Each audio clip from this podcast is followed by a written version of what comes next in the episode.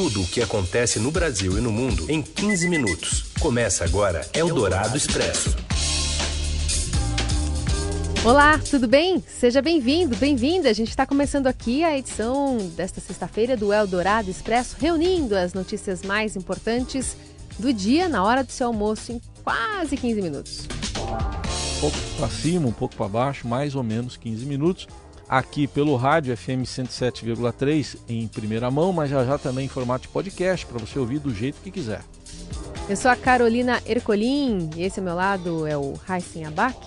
Esses são os destaques desta sexta-feira, dia onze de outubro. Eldorado Expresso. A mancha de óleo que se espalha pelo litoral nordestino chegou a Salvador e a Marinha notificou trinta navios-tanque estrangeiros na investigação do caso. Ex-presidente Fernando Collor é alvo de uma operação da Polícia Federal em um esquema de lavagem de dinheiro na compra de imóveis em leilões públicos. E ainda o Nobel da Paz para a Etiópia, a rodada de fim de semana do Brasileirão e os cinquenta melhores restaurantes latino-americanos. Eldorado Expresso. Iniciamos com informações direto de Brasília sobre a operação da Polícia Federal que está mirando o ex-presidente Collor, a Operação Arremate. Breno Pires, boa tarde. A Polícia Federal cumpre nesta sexta-feira dezesseis mandados de busca e apreensão em um inquérito que apura o envolvimento do senador Fernando Collor de Mello em um esquema de lavagem de dinheiro. Os crimes teriam ocorrido a partir da compra de imóveis em leilões públicos com valores aproximadamente em seis milhões de reais. A Operação Arremate foi autorizada pelo ministro do Supremo Tribunal Federal, Edson Fachin, e conta com setenta policiais federais espalhados em Curitiba e Maceió, em endereços ligados ao ex-presidente da República. Os crimes teriam ocorrido a partir de dois mil e dez, dois mil e onze, dois mil e doze até dois mil e dezesseis. A suspeita é que Collor teria utilizado uma terceira pessoa com o objetivo de ocultar a sua participação como beneficiário final das operações em leilões de imóveis, uma maneira de lavar dinheiro e ocultar patrimônio. A polícia acredita que uma organização criminosa foi formada para cometer esses crimes. O conjunto de ilegalidades sob investigação inclui também corrupção ativa, corrupção passiva, peculato e falsificações. Collor é réu na Lava Jato no Supremo Tribunal Federal em um processo que ainda aguarda julgamento. A reportagem entrou em contato com a assessoria de imprensa do senador, que ainda não se manifestou. Eldorado Expresso. E após algumas rusgas, o governador de São Paulo, João Dória, baixa o tom ao lado do presidente Jair Bolsonaro em evento realizado aqui em São Paulo. Quem acompanhou foi o repórter Matheus Lara. Eu estou aqui no A M B, onde aconteceu a formatura de sargentos da Polícia Militar de São Paulo e onde o presidente Jair Bolsonaro e o governador João Dória se encontraram pela primeira vez num evento público desde as últimas declarações críticas de um contra o outro. Existia certa expectativa de que o governador talvez nem viesse ao evento, mas ele confirmou presença na manhã de hoje e esteve aqui ao lado do presidente Jair Bolsonaro. E diferente do que aconteceu das últimas vezes em que ele comentou sobre o Bolsonaro, aqui foi um tom mais brando. Dória disse que vê Bolsonaro como um amigo dos brasileiros em São Paulo e afirmou que não faz oposição ao Brasil no estado. Lembrando que recentemente Dória disse que nunca foi bolsonarista e em outro momento falou que o presidente precisa trabalhar mais e tuitar menos, deixando uma situação tensa entre os dois. Governador e presidente saíram do A M B sem falar com a imprensa. É só que após o final do evento, o filho do presidente, senador, o, o deputado Flávio Bolso, o Eduardo Bolsonaro, o Eduardo Bolsonaro, deputado, publicou um vídeo que volta a acirrar os ânimos. O tweet registra as vaias que o governador João Dória recebeu dos presentes na cerimônia, contrastando com a exaltação ao nome de Jair Bolsonaro.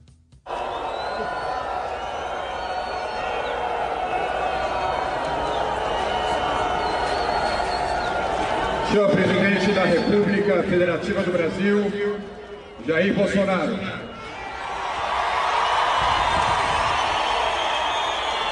Amigos, ministros de Estado. Eldorado Expresso.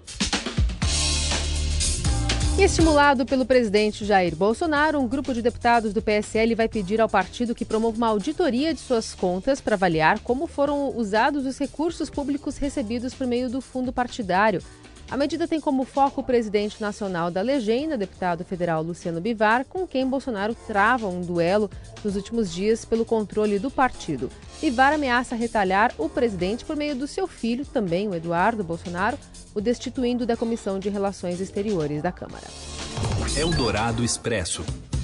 A Marinha do Brasil notificou trinta navios-tanque de dez bandeiras diferentes para que prestem esclarecimentos na investigação sobre a origem do óleo que já atinge nove estados, nove estados do Nordeste. O petróleo, aliás, já chegou hoje em Salvador. Para o governo, o vazamento nasce de algum navio que transportava petróleo com características iguais ao da Venezuela. Enquanto isso, o óleo se espalha por rios e mangues e ameaça vilas da Bahia e também de Sergipe. Eldorado Expresso. E pela primeira vez na América Latina, cientistas testam uma terapia que usa células do paciente contra o câncer. A Roberta Jansen tem informações pra gente. Oi, Roberta. Um funcionário público aposentado de Minas se tornou a primeira pessoa na América Latina a receber uma nova terapia celular que vem revolucionando o tratamento do câncer nos Estados Unidos e na Europa. Menos de vinte dias depois de ser submetido ao tratamento, feito a partir de suas próprias células, o paciente já apresentava remissão da doença. Vamberto Luiz de Castro, de sessenta e dois anos, estava em estado grave, com um linfoma avançado que não respondia a nenhum dos tratamentos convencionais. Desenganado pelos médicos, com uma expectativa de vida de menos de um ano, ele foi submetido em caráter experimental à terapia no último dia nove de setembro. O câncer de Castro agora está em remissão e sua alta está prevista para este fim de semana. O tratamento usado pela primeira vez em São Paulo é feito com células T do sistema imunológico retiradas do próprio paciente e geneticamente modificadas em laboratório. Com essa alteração, as células são capazes de reconhecer as células cancerígenas e destruí-las. A terapia já é usada nos Estados Unidos, no Reino Unido e no Japão, mas a tecnologia usada aqui foi totalmente desenvolvida no país, no Centro de Terapia Celular da U S P de Ribeirão Preto. Os testes agora serão ampliados para dez pacientes. Eldorado Expresso. Nem Cacique Raoni, nem Greta Thunberg. Quem levou o Prêmio Nobel da Paz foi o premier da Etiópia, que pôs fim a um conflito com a Eritreia.